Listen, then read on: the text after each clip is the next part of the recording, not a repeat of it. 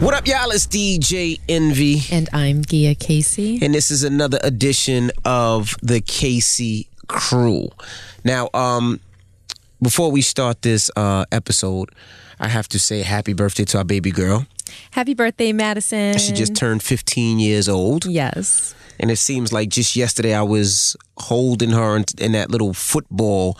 I used to call it the uh, the football hold, where Yeah. I would hold her like I'm holding a football, and I would hold her close to my my chest and stomach, and that would usually put her to sleep. Mm-hmm. And I just remember that, and I miss that little baby. You've lost that touch. You don't have that touch anymore. I know the new baby don't f with me at all. the new baby don't want nothing to do with daddy. nope. She'll Nope. laugh at me and smile and all that stuff, but as soon as daddy picks her up, she nope, don't want no daddy. I'm not mad at that though. She looks at me like, Mom, are you going to let this go down? I'm not mad at that. You know why? Because Less when she starts crying, absolutely. When she starts crying, then look, like she don't want me, she want you, which is good. But happy birthday to uh, baby girl. All right, now, um, last week was uh, a great week. It was very good. Um, as you know, if you listen to the last episode, I talked about jealousy and how I was a very jealous person, like extremely jealous, Right. like past close to crazy jealous, No, um, like senile almost. absolutely crazy. Not close to crazy. Certifiably. if you want to call it that. Okay. Now, um, I, I'm- just want to prove to the people that I'm not that jealous. Now, if you don't know, my wife's favorite artist, favorite musician, vocal talent, whatever you want to call him, is Maxwell. Yes. She likes Maxwell. I might even love say love. Maxwell. Okay, Yes. she loves Maxwell, right? Uh-huh. I remember uh, us being in college, and I'm, uh, you know, I, I lived at Gia's place uh, most of the time. We we had two separate places, but I was usually at her condo. And when I walked in, there was a magazine with Maxwell's face on it On the cover. on the cover. You remember what magazine it was? Uh, Essence, It was Essence magazine. Yep. Essence magazine. Mm-hmm. So me, He had that blowout. He had the little blowout afro, yeah. so me being the jealous He had that I want to make love to you look on his face. he did, he did. So me being the jealous boyfriend that I was back then, Mm-hmm. I did what any other jealous boyfriend would do. I grabbed the cover, I ripped it up to shreds, and then threw it out the window. there was no place for Maxwell in our home. Yeah, that's actually what you said to me. You said this magazine has no business being here. Absolutely. I made you give me the four dollars I paid for the magazine Yeah, back keep though. your four dollars, but Maxwell wasn't gonna be in our house. oh my gosh, that was that was so utterly ridiculous. So what? I remember watching the little pieces of paper flutter down to the concrete below. It's like confetti. it's like a confetti. I made it rain on the It's like a concrete. Mm-hmm. confetti storm. Oh my gosh! But no, you surprised me with Maxwell tickets. I actually thought that we were going out to eat, and you know, there's a restaurant in the city that I was excited to try, and that's where he told me that we were going. And instead, we pull up to Madison Square Garden, and he pulls out the tickets and hands them to me. And I kind of lost my mind in the car a little bit. He's Right. probably the only artist I would be excited, really, really, really excited to see. Right. And um, we went in, and not only did you take me, but you enjoyed the concert. Yeah, I had a like you great grabbed time. me and you were dancing with me. We were dancing in the aisles, and you really enjoyed yourself. I had so a great yes, time. Well, I, I grew up a little bit. I wasn't Progress. jealous. So it was progress. progress. Mary J. Blige, she uh, opened up and, and started the performance, and which was dope. Killed Shout it. to Mary. killed it. And then Maxwell performed, Mm-hmm. and I just enjoyed the music. This was music that we grew up on, and I just wanted to hear it. And it was it was a great vibe. I mean, we were dancing so crazy. Maxwell seen us dancing, Right. and shouted us out. So shout out to Maxwell. We had a good time. So I am not that jealous anymore. Just to let people know out there, No. don't let that last episode fool you. Progress. But People do change. yes, It is definitely a possibility. yes, Because to know where you came from to where you are now, the patience and the prayer Mm-hmm. and the faith, it was all well worth it. absolutely. Yes. Now, um, I wanted to start this this episode with holding your spouse down. Okay. Reason being is I get a lot of demos, CDs, USBs, and so many different things where where rappers are trying to get put on. It's so crazy that I get them. I know you get them in your DMs all the time. I get them in my DMs. People hand them to me in the street. Right. It's crazy. Right, right, right. So um I'm noticing that a lot of these rappers are pretty a little older than usual. They're about they, they're in their their, their uh, lower 40s. Okay. So I was gonna I wanted I wanted to talk to you about holding your spouse down. When is enough to say uh, when is enough enough? You know, when is it you shouldn't hold your spouse down and and when should you hold your, your spouse down? And the reason I'm bringing this up is there's a lot of people that listen that are entrepreneurs uh, trying to get into the, the music industry or trying to get into several different industries, whether it's Wall Street, whether it's um, trying to be a doctor, trying to be a lawyer. They're going through a lot, artists Of uh, different sorts. and they're trying to do a lot to get on. And sometimes it takes a long time. It's a hard business for a lot of these things to get into. So uh, I just remember when when I started DJing, you know, my parents they wanted me to do it because they felt it was a way for me to stay off the streets. They felt it was a way that they can pretty much know where I'm at all the time because I'm always in the basement recording, I'm always in the basement practicing. So that's what it was. They're able to keep an eye on you. they're able to keep an eye on me. So I went from high school to college. And then when I graduated out of college, my parents pretty much thought that my music career, my DJing, was over.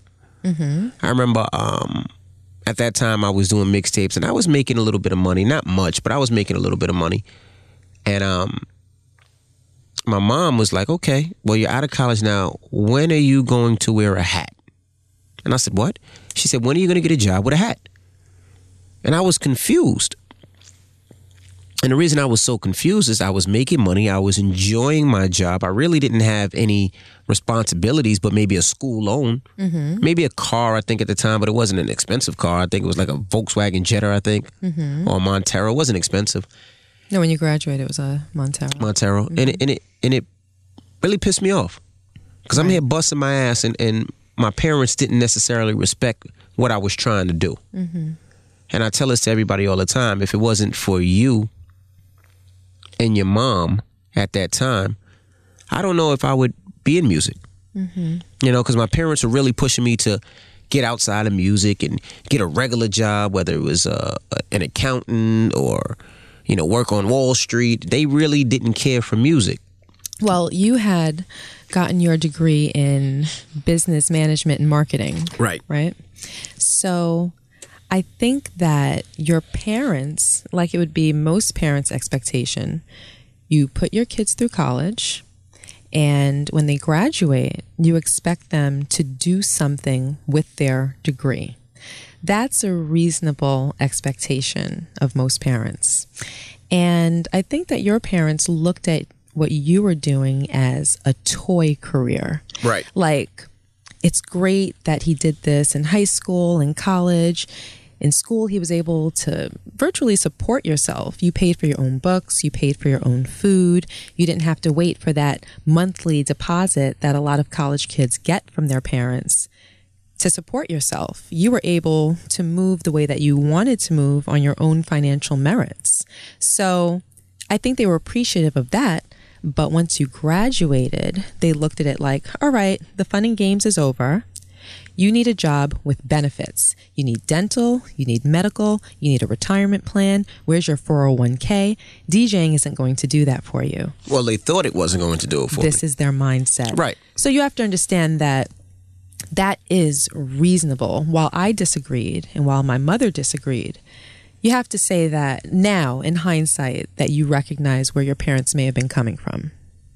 No, I don't. And and the reason that I don't is, I mean, I understand they want the, what's best for their child, but you also got to let your child and and and support the people that love you. You know, if somebody's doing something that they love and they're making money off of it, it might not be a lot of money at that time, but they're enjoying life. You see what I'm saying? They're enjoying No, themselves. I don't- And there's so many people that go to work and they work 10 hours a day and they hate their job and they kick this over in the ass. Mm-hmm. But now that they have to because either they have a couple of children and they have to support, Mm-hmm. or they have a home, or they have uh, too many responsibilities where they have to go to that job that they hate. And it's not enough people really supporting each other and trying to encourage people to do things that they enjoy and, and give them that time. And and like I said, that's why I really appreciate you and your mom because I was at a point where I almost gave up music. I almost gave up DJing, and there's a lot of people at that point right now, you know.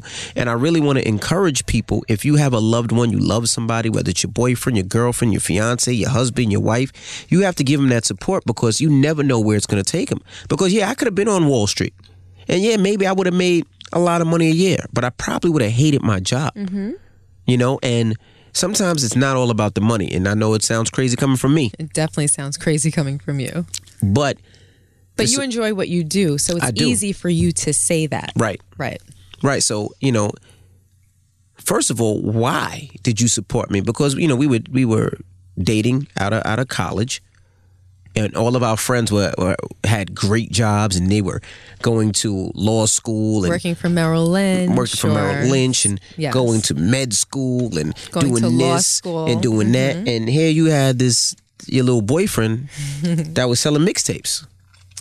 Um, because I never thought about our future. I only thought about the present. I only thought about the now at that point in my life. I saw that you enjoyed what you were doing and that it made you happy and you were making a living off of it. So you weren't suffering, you didn't lack anything, you were happy. I didn't think to myself, okay, well, five years from now, how are we going to pay for this? How are we going to pay for that? I knew that you were gearing up to propose. That was obvious. I wasn't thinking about how we were going to pay for a wedding. I knew that we would have a wedding that we could afford, whether it be a small wedding or a large wedding.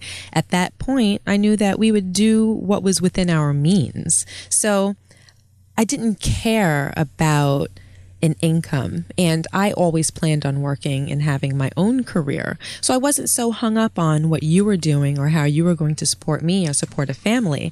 I figured that together we would work towards our goals as a unit, as a team. Most people don't I don't think they know that when we first started, you were making more money than me. like you were balling. You had the new Cadillac Escalade and and I had the the uh the older car. Now I mentioned Right that of I mentioned that in the college, last episode, but I just want people to be clear that you were the one with the bread. I wasn't. Like you used to drive me to the mixtape spots and double park and I would jump out and try to holler at the African to sell my mixtapes. Mm-hmm. Consignment. Mm-hmm. Mm-hmm. you would um go to the record stores with me and The sta- stand outside and stand outside the labels. Like you know and this there was a time when you know you would have to double park in the city and I didn't have a name at the time so I'd have to wait in a lobby for somebody for like 2 hours Mm-hmm. and you would sit in that car never complain and just wait in that car and wait for me to come downstairs I knew when you came down, you'd be coming with new music that you'd be able to put on your new mixtape. and, so. and back then it wasn't all glorious like we used to have we used to eat a number 2 from McDonald's yes, double double um, cheeseburger meal. two cheeseburger meal with ketchup on it right, right, right. large fries and Uh-huh. a coke and we used to share that at times and you know we we struggled and we struggled together and I always respected that and appreciated that because I feel like if that wasn't there for me, if that support system wasn't there, I don't necessarily think I would be a DJ. So to tell the people out there, if you have a boyfriend that's a rapper, or a, a girlfriend that likes to do hair, or nails, or whatever it may be, or that's in law school and they're struggling and they might not be at the point that they want to be, you encourage them, you push them, you be their backbone, you be their number one fan because there's going to be a day where where they make it, and when they make it, it's going to be all worth something. But just don't back them. Don't don't back the 50 year old rapper that sucks. All right, sometimes you got to be like enough's enough, right. you know. And, and and how come you didn't get to that point? How come you didn't get to the point where enough was enough? Because even when we when you were pregnant With Madison? with Madison, our first baby, mm-hmm. you know, it wasn't glamour and glitz. We were mm-hmm. still still struggling a little bit. There's nothing wrong with struggling. But at that point, you could have said, "Babe, you know, you got to stop this DJing ish and go get a real job." But I was working and I was making phenomenal money. But you knew you had to stop because you were pregnant. You couldn't be working until you were nine months, and then you knew you had to sit on your hands for a little bit once you had the baby. Right, but there's nothing wrong with a little struggle. There's nothing wrong with having to skimp on your groceries or not being able to buy the things that you like. Stop looking at things. you won't be reminded of the things that you don't have. I don't know. I never had a problem with um, with lifestyle. I always figured that you live the lifestyle that you're able to at the time. And if you work hard and you aspire to have a different lifestyle, at some point you'll be able to get it. So you you being happy and you enjoying what you did was the top priority for me. Right. I didn't care about how much money you were making. And to be honest, I was more so concerned about how much I was going to make and um, what steps I was going to take towards attaining my career and securing my career. So it, it, ne- it honestly never crossed my mind. I, and, and to be honest with you, I never really thought that you're and, and I didn't think about it much, but if it crossed my mind in any way, shape, or form, I never really thought that your career would be exactly what it is right now. Because you don't see that much longevity I definitely didn't. in in a DJ career. You don't see that much potential Yeah, but in a that's- DJ career. that's the problem, though. Because you think about it, there at the time, at the time there was only one major radio station that was playing your genre of music. Right. So once we graduated, you really only had one place to go. But you know the problem with that is people always say that They'd be like, "Well, you only have this limited amount of space. This there's always this glass ceiling, but it's not." Because I was able to bust through the glass ceiling You were and do able a lot to. of things, but that that was from hard work, Right. outworking competition, Mm-hmm. and having that strong support system. Like you just weren't there for the for the the victories. Mm-hmm. You were there for the beefs, for the fights. Right. You know, for for you know the um, RIAA sending letters saying I can't do mixtapes anymore.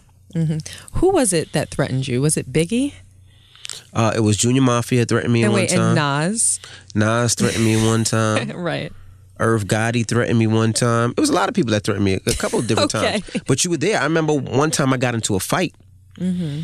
and um, this was the dumbest fight ever, man. And it was uh, you, me, and two other dudes that was supposed to be on my team. And this dude came by himself, parked his car. He wasn't by himself. He was by himself. No, he wasn't. He was by himself. No, he wasn't there. He was by himself. He was by himself. He wasn't by himself. He was by himself.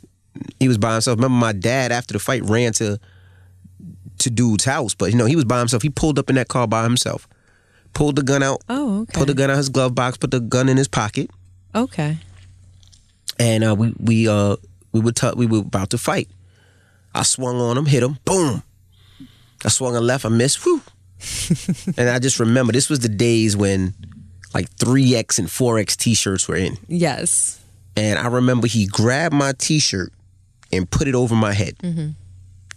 and then the T-shirt was over my head and I couldn't see. Wait, wait, but you have to explain because if someone hasn't seen that happen in a fight, they wouldn't know what you're talking about. So this person reached behind Rashawn and grabbed the bottom of his shirt by his waistline behind him and then pulled the shirt over his head from behind him.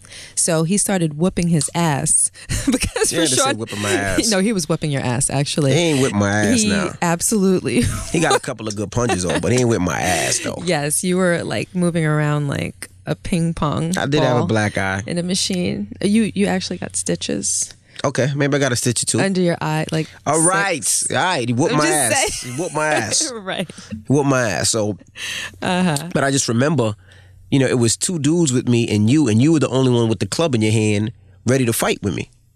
You know, and I always appreciated that because that's like my baby always has my back. Well, I saw him go into the car and take something out of the glove box, but I didn't know what it was, and it worried me a little bit. So, when you guys were beefing before, you know, he swung before he swung on you, I went into the car and took out the club. And the club for, you know, our younger listeners is anti-vehicle theft gadget. Big orange bar that goes on your steering wheel so you can't turn the steering wheel. So you can't steal the car. So it's it's made of metal. So I They took made a it lot out. of money off the club too. What? so I took it out and I just stood there holding it, thinking that if this guy used whatever it was that he pulled out of his glove box, that I was going to have to go upside his head with this club, Right. you know?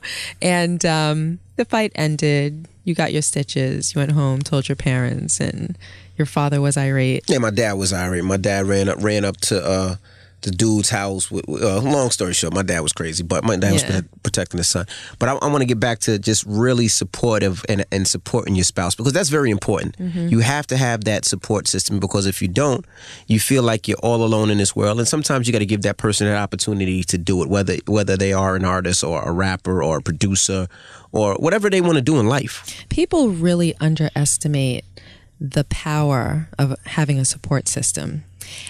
A support system can be the difference between making it and not making it. Absolutely. I always knew that no matter what I wanted to do in this world, that my parents would cheer me on and they would tell me that I was the greatest at it, whether I was or wasn't. And just knowing that if you're standing on that cliff and you think you might be able to fly, knowing that if you jump off and try, if there's a pillowy, soft foundation waiting for you at the bottom, if you don't fly and you fall, that will give you the courage to jump. And a lot of people don't go after their dreams or they don't reach their dreams because they're too scared to jump, because they're too scared that the people around them, whether it be a spouse, a boyfriend, a girlfriend, a parent, friends, will look at them as a failure. And for a lot of people, that's their biggest fear, feeling as though people are looking at you as being a failure. Right. That's scary. It is. That's scary. But if someone makes you feel so comfortable that no matter what you do, you can't fail, or in their eyes, that you wouldn't be a failure, more people would take that leap of faith. Right. Yeah. and absolutely. more people would achieve their dreams, and we would see a lot more talent out there. And I, I refer more so to the arts, whether it be a painter, an actor, an entertainer of some sort, because those are oftentimes the careers that are the hardest to nail down. dancer. Yes. Mm-hmm. One, because there are so many people that are aspiring towards those kind of careers. Mm-hmm. And those are also the kind of careers that it's not about book knowledge. It's not about graduate, study from this book, take this test, pass it, and then work under somebody. Mm-hmm. Because, you know, if you're a lawyer, you go to school, you go to law school, you pass the bar, you go work at a firm. Right. You work hard, you be productive, you get promoted. Ultimately, you hope to be a partner or you hope to own your own law firm. Same thing with doctors and people that are in the financial world. There's usually a process that doesn't guarantee success, Right. but at least there's a lane that you can look at and you can say, okay, these are the steps that I need to follow to get there. But when you're an artist, it's not always so clear. It's not always so cut and dry. Right. So those are the the the career choices that are harder to solidify and to make a reality. Right. So let me ask you. So when is enough enough? When is it? You know, I don't think he's gonna make it. When I got to tell him like, yo, you got to give up on your dreams. Mm. F your dreams. When is that time to say f your dreams, boo? You got to move on for when for women and men. I would never say that there is a time to give up on your dream. In my opinion, if there ever was a time to say maybe I should do something else or maybe I should spread my interests around a little bit more is the point at which your dream begins to interfere with your life. What do you mean? When your dream interferes with your day to day and your relationships, that might be the point where you say, you know what, maybe I need to scale back. I'm not going to give this up completely, but maybe I need to seek something else that can help me take care of my responsibilities, whether it be your responsibility as a girlfriend or a boyfriend, a parent, or your financial responsibilities. Right. Because, you know, if you're a struggling artist, it's very difficult to pay your bills. Right. You know, it can be difficult to be able to make your rent or your mortgage or, you know, pay for groceries or your cable bill, your cell phone bill, things like that. Mm-hmm. When chasing your dream gets in the way of being able to live your everyday life comfortably, I'm not saying that you should give it up. I just think that maybe you should do something else while in pursuit of that. Right. And you know, with the reason I just wanted to bring this this topic up is, you know, people always say, "How did you make it? You know, how did you get this far? Was it was it hard work? Yes. Was it prayer? Absolutely. Was it uh, no sleep? Yes. But it was also that, which was very important, was that support system that came from you and your mom. You know, I just remember, um, even with your mom, I just remember not having much money at the time, and, and at the time, my parents really didn't believe. And your mom was very supportive to the point where she was, you know, helped us with our first home, mm-hmm. lent us some money, even to the point where you know there was a musical equipment and, and pro- production equipment that I needed, and your mom took care of it, mm-hmm. which I always thought was amazing because I wasn't your mom's son. Mm-hmm. Well, not birth wise, anyway. Right. And I just thought that was always dope that she had that strong sense of, you know what, this kid is good, or I have a feeling, and if he wants to do this, I'm going to encourage him to do that. Because she didn't have to. She could have been like, look, you're, you're, you're married to my daughter, you, you guys have a baby, you know, you- you're doing this DJ thing. It's time for move on, bro. And she didn't. She just always had my back and supported, you know? Yeah, she told you that if there was anything that you ever needed, Mm-hmm. Anything that you ever needed financially or in any other way, that she would be there to support you And I love that so much, you know? make sure that you were good. you know and, and that's why with your mom it's it's like you know it's it's always great to see her smile mm-hmm. you know no matter what it is that she is like she has dementia now Right. and she's dealing with she can't she have she has no short-term memory No short term. her long-term memory is is, is, is a little uh, It's poor. bad. But you know if she wants to watch judge judy all day long because she enjoys judge judy you know what? I'm a dvr judge judy all day long for her.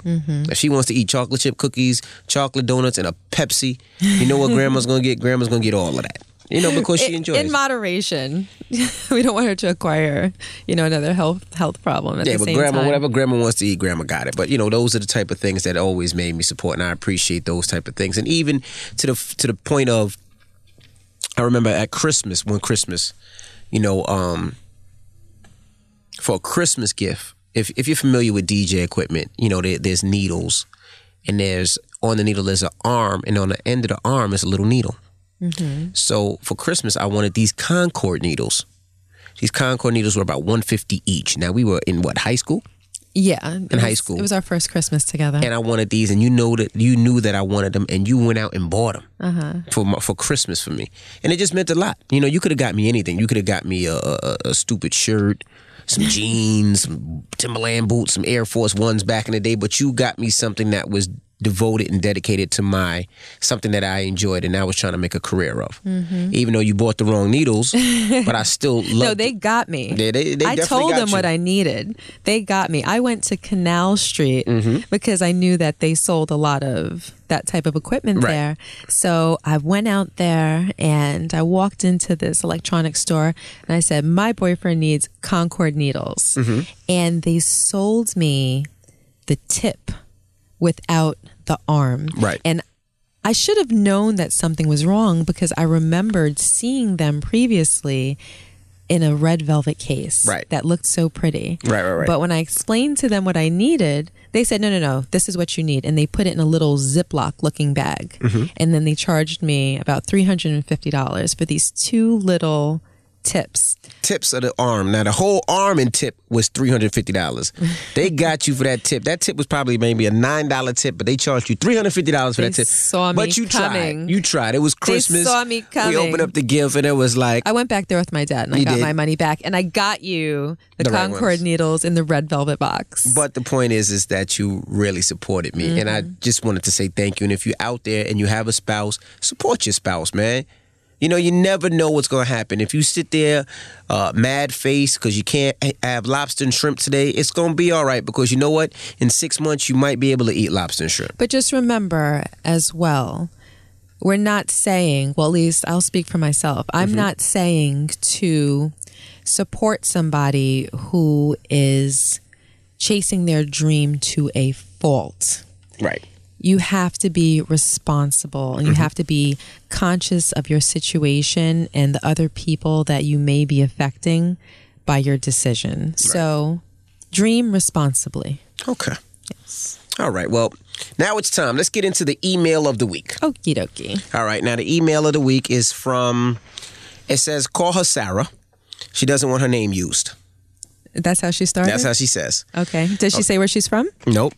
Let me read it. It says, um, Hey guys, first of all, you guys are absolutely amazing. Your podcast is off to a good start, and I'm excited to see it continue to evolve. Now, I'm a 26 year old female. I've been single for two years. I recently started seeing this guy, and he is great in every way but one. He's a total gentleman, the opening door and buying flowers kind of guy. We have been seeing each other for about four months. Almost three out of the four months, we did not do anything sexual or sensual, not even kissing.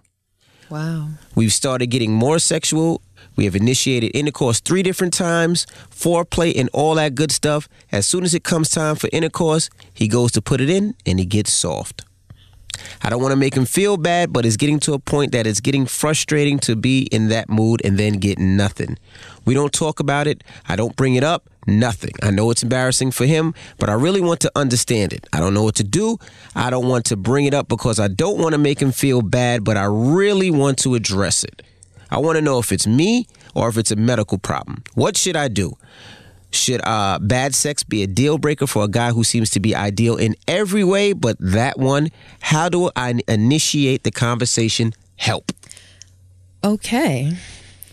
Well, let's start off by saying, in my opinion, bad sex is not a deal breaker in a relationship. You got to fix that up because now people gonna think that I got bad sex. Now you got to fix. You got bad Fix, sex. fix that shit up right now.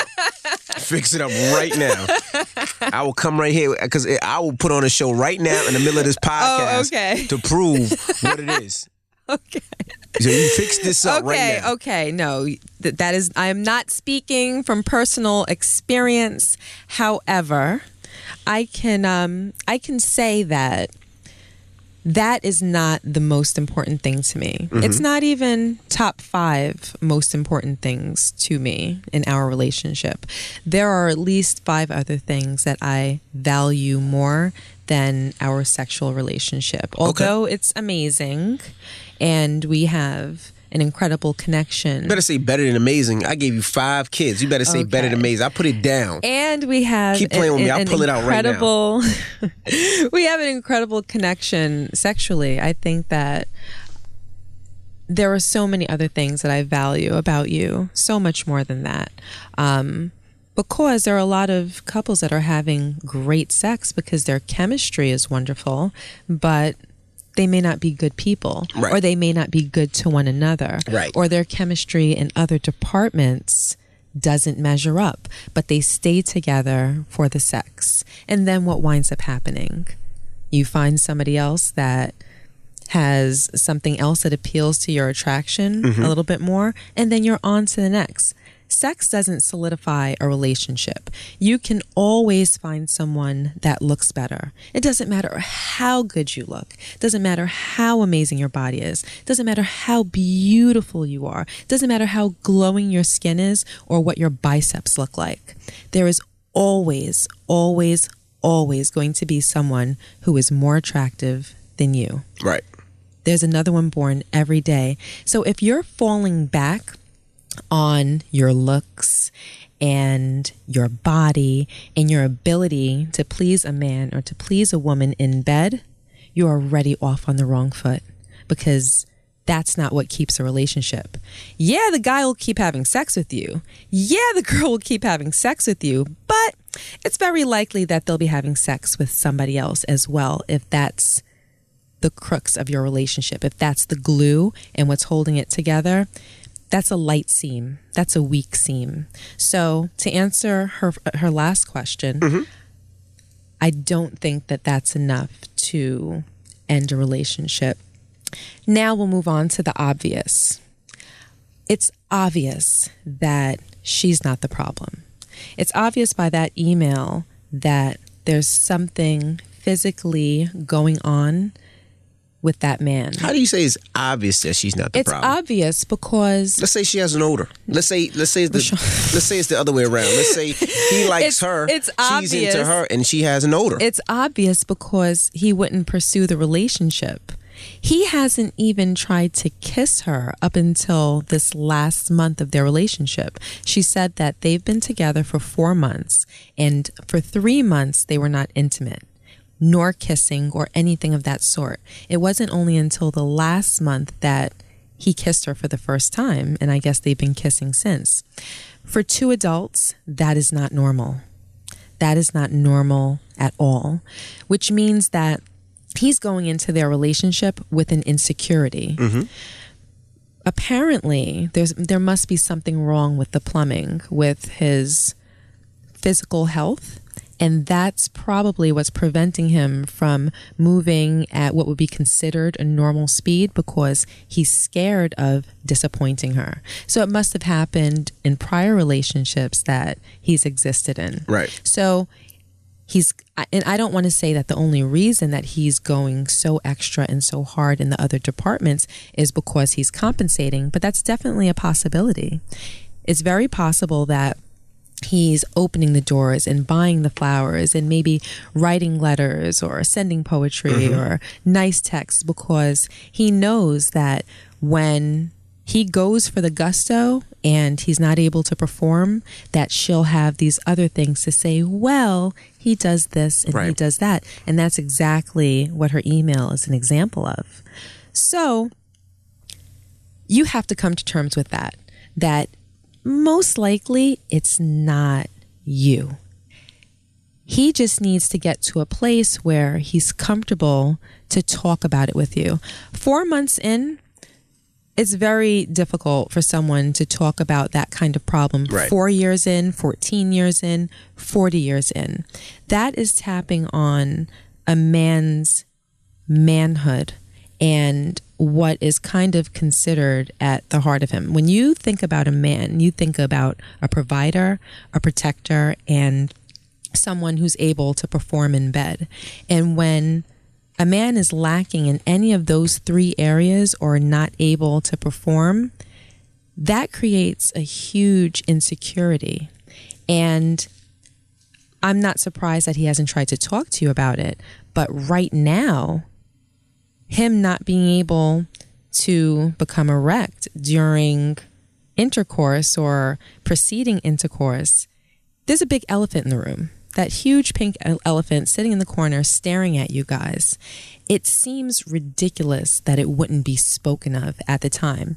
It's understandable, but at the same time, it's ridiculous. I understand why he wouldn't want to talk about it, right. but it doesn't make any sense. So, what I think would need to happen in this situation is the next time it becomes an issue, you would have to make him comfortable, make him feel as though everything is fine and that you understand and that you guys need to talk about it. It has to be something that is spoken about because you have to let him know that clearly, with that circumstance, you feel insecure as well it's your concern that maybe it's you. Maybe he's not attracted to you. Mm-hmm. Maybe it's your cellulite. Maybe it might be a pouch. Maybe it might be an odor, like you right, said. Yeah. You have to let him know that it's affecting you as well. It's not just his insecurity that he's projecting indirectly, not deliberately, but subconsciously projecting and making you feel as though it's something that you're doing that may have him not attracted to you. And that starts relationship off at a very, very bad start. It's the best idea right now to tackle it and to handle it together. And if you like him enough, or if at this point you love him, it's worth it. It's worth talking about and supporting him through it. But the trick is really to make him feel comfortable.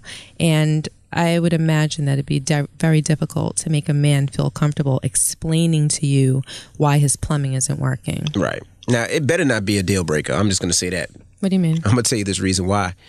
How many friends do you have that always say, I'm single, I need a good man. Where can I find a good man? How many times do you hear that? Oh, I have more than a little bit. A lot. Yes. A lot of girls are more looking for a good a man. Bit. So, Sarah, whatever your real name is, you got a good man. He got a little penis problem. But you got a good man. So now we just got to focus on his penis and fix this penis up, right? Mm-hmm. Now, there's a couple of ways we could fix this penis up. Like, first, you got to check yourself, make sure you don't have an odor. You got to make sure it's not you. See, why can't you be serious? I am serious. This is very serious. I am serious.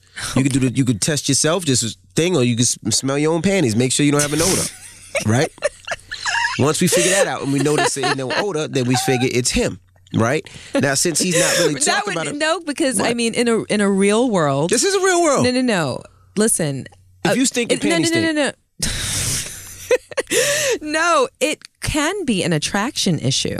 That could be a reason why a man can't gain or maintain an erection. That could be true. Clearly. But- But, the reason why I don't think that that's their situation and there's no odor situation, RaaShaun, is because he came out of the gate not kissing, not touching, and not showing other signs of affect, affection, which means that he's trying to avoid any type of sexual confrontation with her. Now, wait. Now, also, now this is another thing that we you, you had that conversation, but that's a tough conversation because that's a man's manhood. Right. You know what I mean?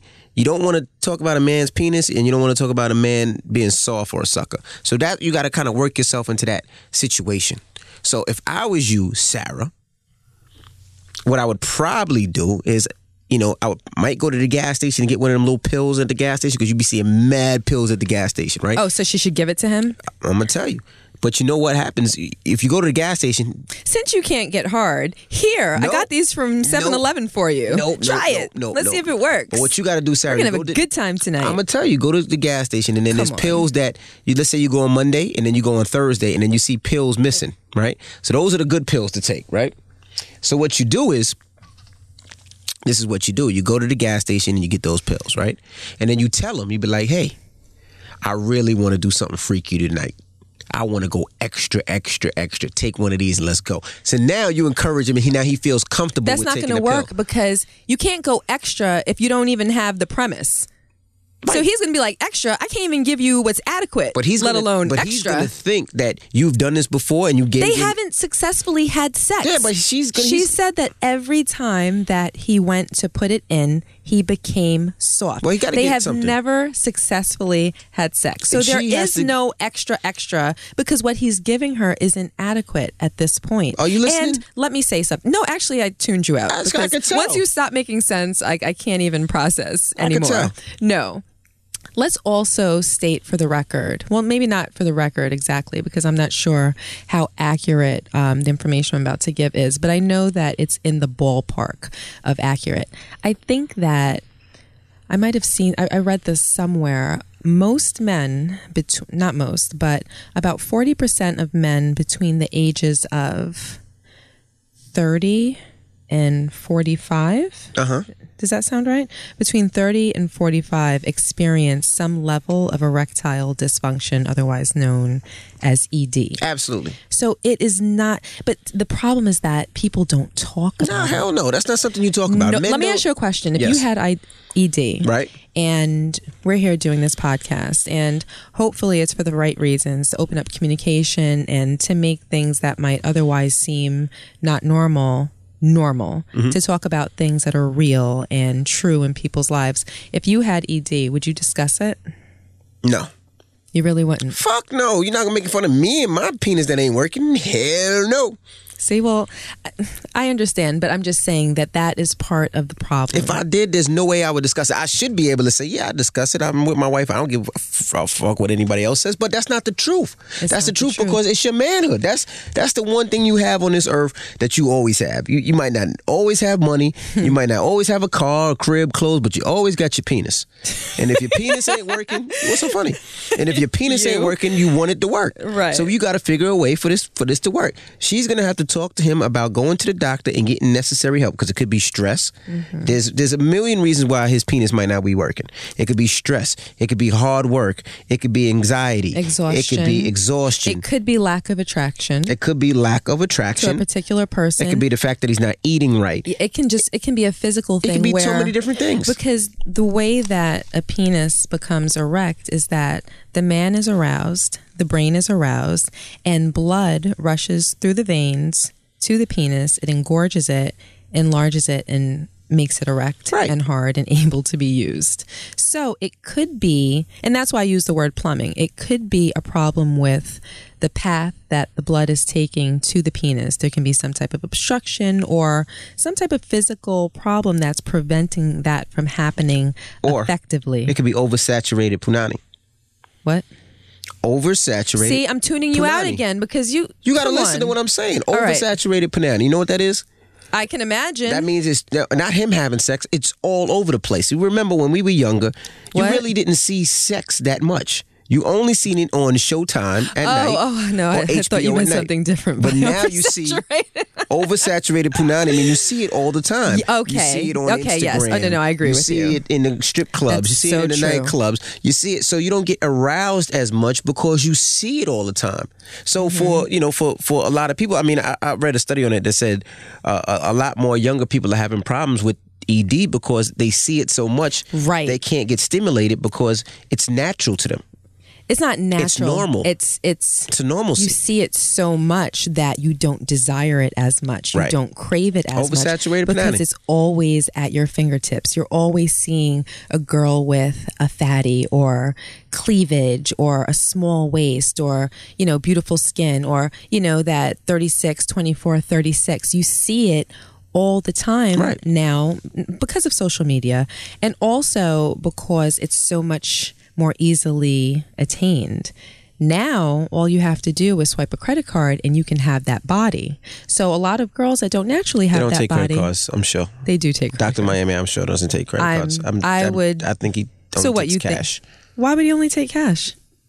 All right, go There aren't too many businesses that only take. Why would he only take Yeah, cash? I guess you're right. Go ahead.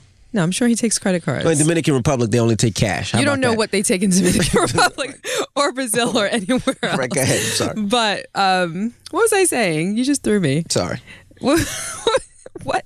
Um, oh, I was saying that it's easy to to be gotten. You can swipe a credit card and have that body. So now more girls that wouldn't naturally have that body have that body and then with the reach of social media they post that body and now men are seeing it every other finger swipe on their phones Right. so you're always seeing something that's sexy. So whereas years ago, before social media was such a big thing, you would more so either have to see if you caught it in a movie, like if Halle Berry flashed her titties in Swordfish. I remember that was a big deal. Now. If someone sw- um, flashes their boobs in a movie, it'd be like nothing. I don't even think it'd be talked about. It's not. But when she did that, I remember she got paid a very large amount of money to do it because it was so taboo. It was so shocking. But now it's like nothing because the times have changed. Right. And now the reach is so much longer. Oversaturated punani.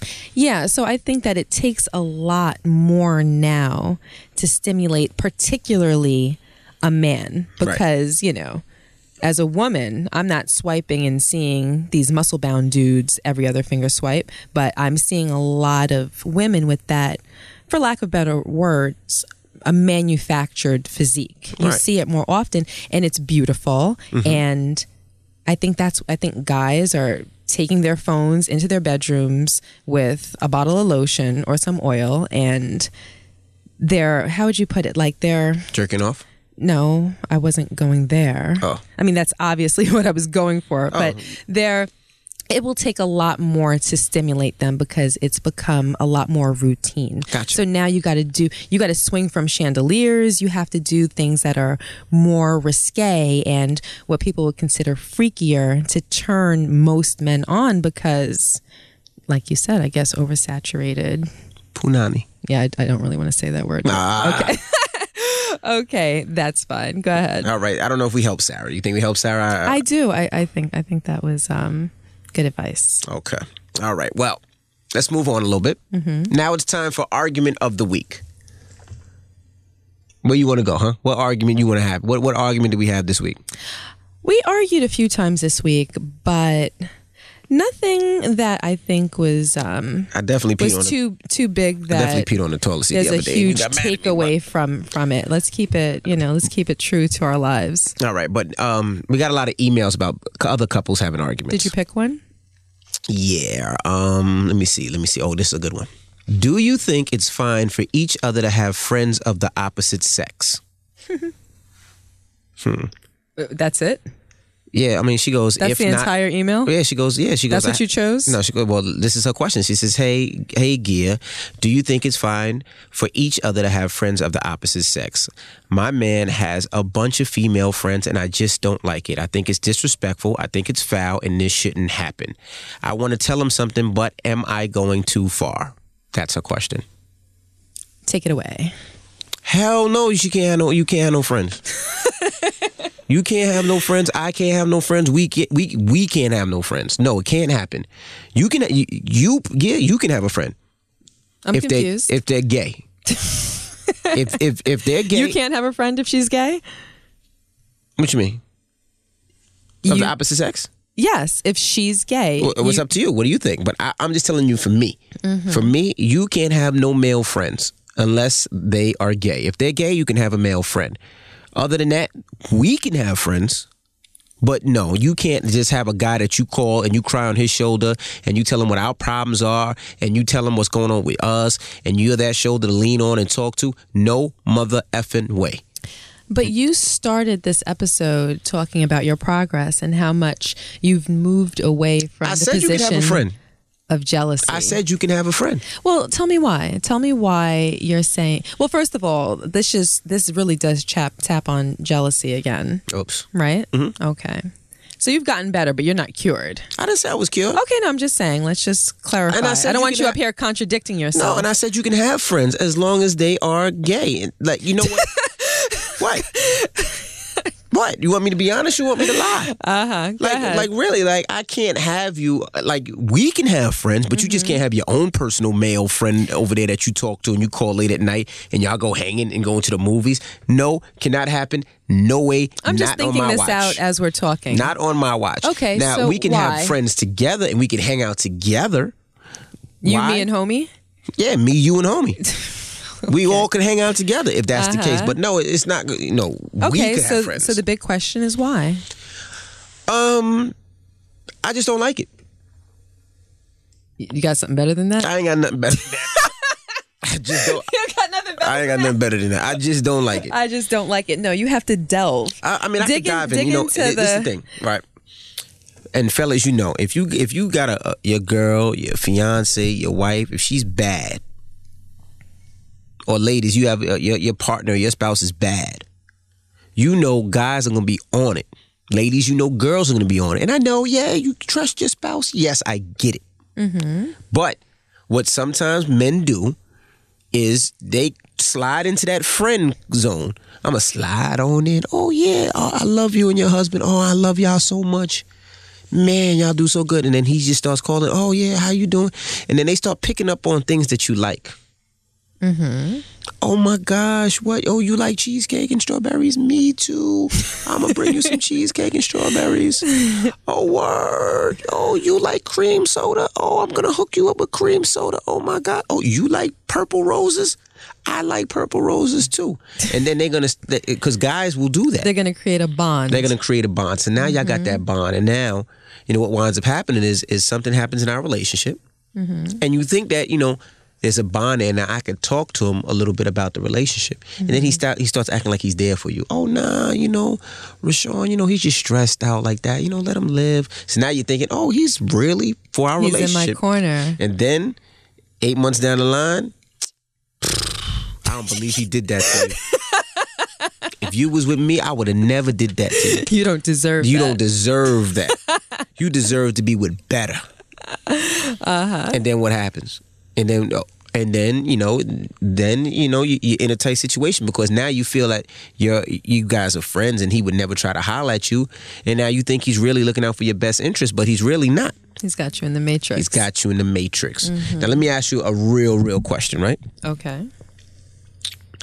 I've been we've been together since over twenty years. Mm-hmm. You don't gotta say no names because I don't want to know because I don't want to start no beef and no fights Okay. because I don't want to go back to the old envy. How many of my friends tried to kick it to you? I plead the fifth. Exactly. Exactly. Mm. How many of my friends tried to kick it to you? I mean, I would never. Just say, just say a number. you ain't got to tell me who. Just tell me. Uh, just tell me. Exactly. as soon as we leave here, then it's it's who. No, You're gonna put me up against the wall. I don't and even- gonna be like, who? I don't even nah, nah, nah, know. nah, nah, yeah, I really need to know. I don't even want to know. Is it somebody I speak to now? I don't. I don't. Is somebody I still know? I don't even want to know. But that is You the reason why. know. No, you wouldn't That is the reason why. Because, like you just said, my friends have tried to kick it to you before, knowing that we've been together, Mm-hmm. no matter what we've been through, ups and downs. But they were supposed to be my peoples, but they slid in as a friend, Mm-hmm. and then try to slide that their panties off and get that punani. Nobody, nobody tried to slide my panties off. Okay. For the record, I mean, I, I think that that is in a lot of men's nature. I think that a lot of men have the potential to do something like that. So I understand what you're saying, but at the same time, you would have to trust that I wouldn't make that mistake. I that don't- I I would see I don't trust them. someone. No, no, no. But you would have to trust my intuition. You would have to trust that I would see a situation like that coming. So for a man, unless you're dealing with a female that's a complete idiot, a woman always knows when a man is attracted to her. Always. And for me, you know, earlier on in our relationship, when I did have male friends, I felt as long as they, I, I mean, I knew who was attracted to me. right? And I always felt, well, as long as they don't cross any lines, as long as they don't disrespect me or disrespect my relationship and compromise our friendship, then it's fine. I don't really care how you feel. I don't care if you're attracted to me. I don't care if you have feelings for me. As long as you're being a good friend and you keep it on that level, I never minded. But most men don't. Most men don't, and they And they it- will try to slide. And, and it didn't. And you know, I, I can't say that if, if I ever felt as though a guy was attracted to me, it always did get to the level where they crossed the line. they, they, oh, but then I them. always cut it off at that point. Right, but the problem is, is with, with, with most women or most relationships, most women don't tell their, their boyfriend or their spouse or their husband because they don't want it to get nasty. They don't want to get into a situation where a fight or a brawl or something breaks it's out. It's not just that. Honestly, Mm-hmm. most people, men and women alike, they will keep that friend that they know is attracted to them in their back pocket in case anything goes wrong in their relationship. They know that they have that backup plan right there, sitting, ready, willing, and able. And that's the truth. right? People don't they they're not, you know, the first to jump out the window and say it. Like, "Oh yeah, that's my friend. That's my friend." But you know when that friend's attracted to you. Right. Well, see, but that's why I was Inspector Gadget back in the day, and I was all up in your phones and emails and trying to figure out who that friend was. And and you know what I do? That's why I don't have any friends. I don't really have any friends. And you know what? Wait, you don't have any friends because of me? Come on, I that's really don't not, trust. No, no, I really don't trust anybody. That's why I don't have any friends. It's not You don't just- trust people generally. Right. It doesn't have anything to do with me. But but don't think. Almost got a little personal. Let me stop. what? No, what? I was gonna say, don't think. I don't know half of of the people that tried to kick it to you that I that that I know. I, I get a feeling. I know what it is. I know when them phone calls start coming in. I'm like, okay, he's calling her a little too much. I know what it is. So you know what that means? Mm. Don't reach out to me for, and ask me for anything. Don't don't go in my DM and ask me for a favor. Yo, Envy, you remember me? Yeah, I remember you, and there's a reason why I don't call you anymore. Mm. Don't ask me. but oh, we've never talked about you, we didn't have to because I don't have to put in that negative space. So you I- mean to tell me that you've had a feeling about people, Certain people, and you yeah. slighted them because Absolutely. of a feeling Don't that you've in never my- even tried to confirm Nah? I don't have to confirm. I don't. I don't have to. I don't need to get myself worked up But why wouldn't you confirm it with me if you were going so far as to cut people off because I don't want to put slight them? negativity out there. I don't need to have that energy in our. in But our that's life. a problem with you, though. I know we're kind of getting off top off topic right now, but that's a problem with you. What? You try to avoid negativity to a fault. There's nothing wrong with that. There is something wrong with it. Why?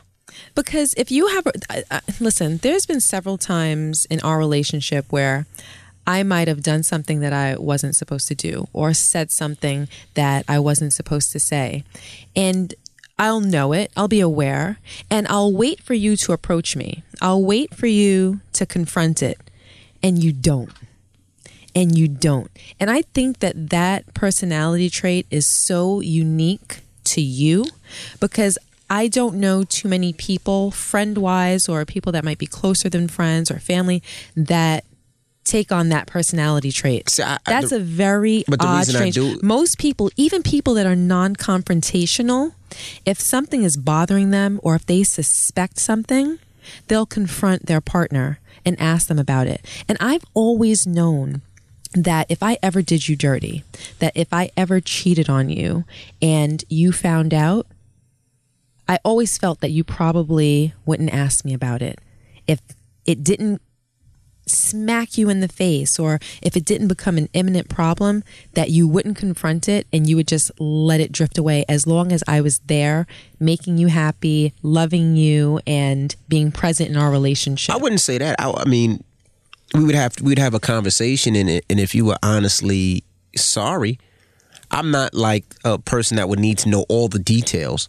I don't need to know all the details. I don't think you would want to know. Period. I don't need to and know all the that's my details. point. No, no, no, no, No. no, no, no. I would want to know. Of course, I would want to know. I don't think so. I would want to know. But I don't think wouldn't- you would have ever wanted to know. No, I would want to know. I just wouldn't want to know the details. Like, it's certain things I don't want to know. If you do me dirty, I don't need to know what you did to do me dirty. All I know is you did me dirty. I don't need to speak to you because what winds up happening is it it, it stops me from being me because now all I'm thinking about is I need to get you back. I need revenge. Mm-hmm. I need to fuck you up. Me? No, not you, but Oh. somebody who did me dirty. Oh. Like No, no, no, no, no, no. Somebody who did me dirty. You've never been violent. No, no, somebody who did me dirty.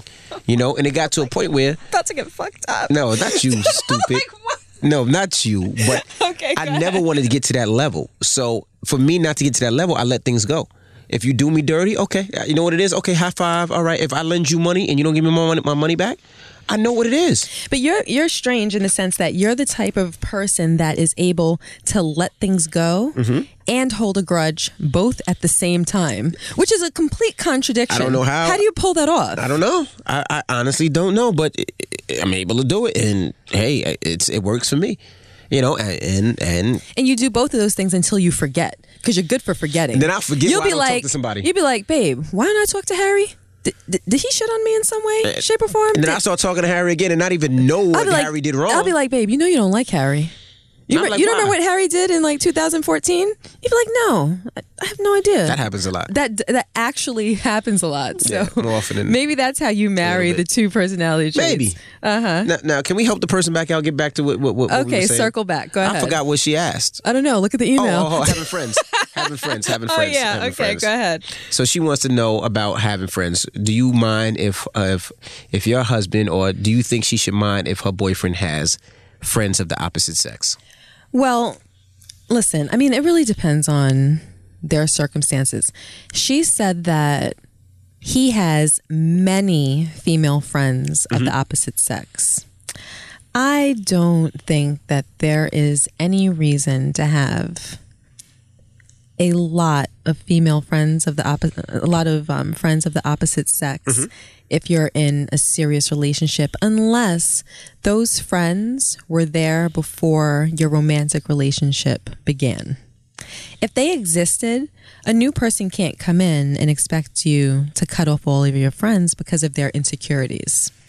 But once you're in a relationship, unless there's a very solid and legitimate reason for you to begin a friendship with someone of the opposite sex, I don't think that one should exist because the waters always get muddy. Right. Lines always seem to get crossed, and it does nothing but create hurt and insecurity. And that's just negative energy that you're putting into your relationship. And sadly, what winds up happening is when that negative energy is circulating in a relationship, people start to take hold of their power and they start using it as a tool Right. you know? And that's dangerous. That's dangerous. I think that you should love your partner enough and value your partner. And now, that's not the right answer. The right answer, the politically correct answer is yes, you should be able to have friends of any sex if you trust your partner Don't let her have no friends, that, dog. That makes sense. I can give you 10 reasons why. I can put it on paper, I can argue it, and I can make perfect sense of it. And at the end, I can say, I'm right.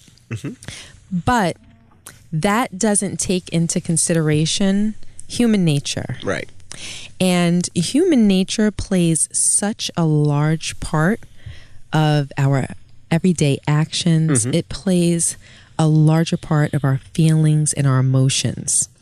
And there are some things that don't make sense on paper that make all the sense in the world when it comes to the way that you feel because of human nature. We as human beings are naturally jealous. And I don't see a problem with jealousy. It's what you do with your jealous emotions that can become problematic. If you take a jealous emotion and you turn it into hate, and I don't mean hate as, you know, like I want to kill you, hate as in, you know, you see somebody with a positive attribute and you try to cut them down because their positive attribute threatens you. It makes you feel insecure. It makes you feel like you're not good enough. So you hate. Jealousy becomes a problem when it turns into envy, where you're looking at somebody and everything that they have to offer and everything that's going good for them. And you want that so desperately for yourself that you hope that they're not able to thrive in all of their positivity. Right. That's when jealousy becomes a problem. Now, when it comes to human nature, you feel jealous, but you have to you have to temper the way that you act on it when mm-hmm. when you're in a when you're in a relationship. And when it comes to friendships, even though it makes sense that you can be friends with that person, your partner through nature will feel jealous and will feel threatened by the presence of that person in your life. They come through the door and you're supposed to be home waiting for them and they're probably excited for you to greet them and you're on the phone with dude. Right. That just creates a negative feeling in that person. You're looking like, oh, we're just talking about work. We're just talking about a project. But dude just walked through the door and he's thinking, mm-hmm. All right, hope you have a great conversation. Hope you get that all worked out. He goes upstairs, gets in the shower, and is probably pissed off. Right. You can't really explain it away, but it's true. You know, a girl might be going through your phone to look for an email that pertains to the both of you, and she sees that Susie called three times, and Susie's just a friend. Susie's nicest pie to you, but the first thing you're going to think is, why did Susie have to call him three times? You're right. In three hours. That doesn't make any sense. And Susie might have been calling for all the right reasons, but it creates a negative emotion. Absolutely. And those emotions that are naturally existing in relationships, they don't need to be there. So, unless a person is a friend and they're serving you as a lifeline in some way, shape, or form, I don't think that it's necessary unless it's absolutely necessary. I agree. You know? I think that it, hey, friends, we all friends. right. And I mean, that's another thing. we If- all if, friends. If a person is a friend of mine, he can be a friend of my husband's. There you go. If my husband can't pick up the phone and call him, and we can't all, just like you said, go out to eat together or enjoy time together or whatever, then that's not a friend.